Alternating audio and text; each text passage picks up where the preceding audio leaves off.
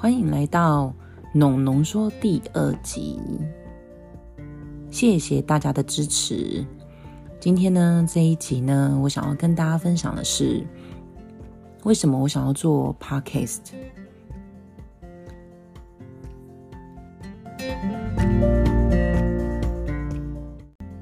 会想要做 podcast，其实有蛮多的原因的。那我觉得最大的一个。项目是想要把平常的生活、工作，或是旅游，或是自己正在学的东西，想要分享给大家。我觉得这个是最主要的原因。第二呢，我觉得这可以训练口条跟逻辑的表达。其实这个很像公开的演说。你需要对着麦克风，将自己的想法很条理性的把它说出来，并且要有言之有物。我觉得这如果不是经过长时间的训练，是很困难的。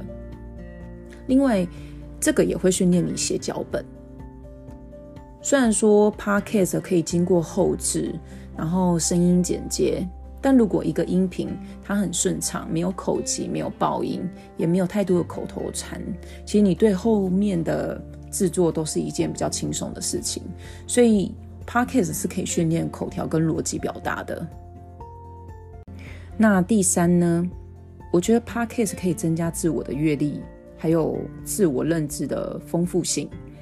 因为我本身听了很多 podcast，我选择节目的最大的重点还是说我能否持续性的把它听完。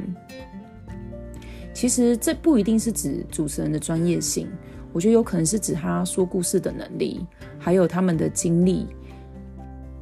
当经历越丰富的时候，我觉得都会影响节目的深度。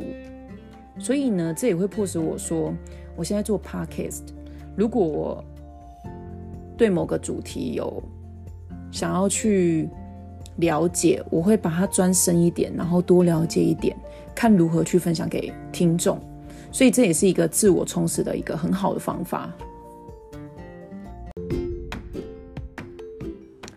最后呢，本人有在虾皮开了一间卖场，是关于园艺类的。欢迎喜欢植栽的朋友们，可以直接 Google“ 农农商店街”就可以找到我喽。现在是五星卖场，现在是虾皮优选家，服务商品绝对是到位的。那谢谢大家喽，我们下集见，拜拜。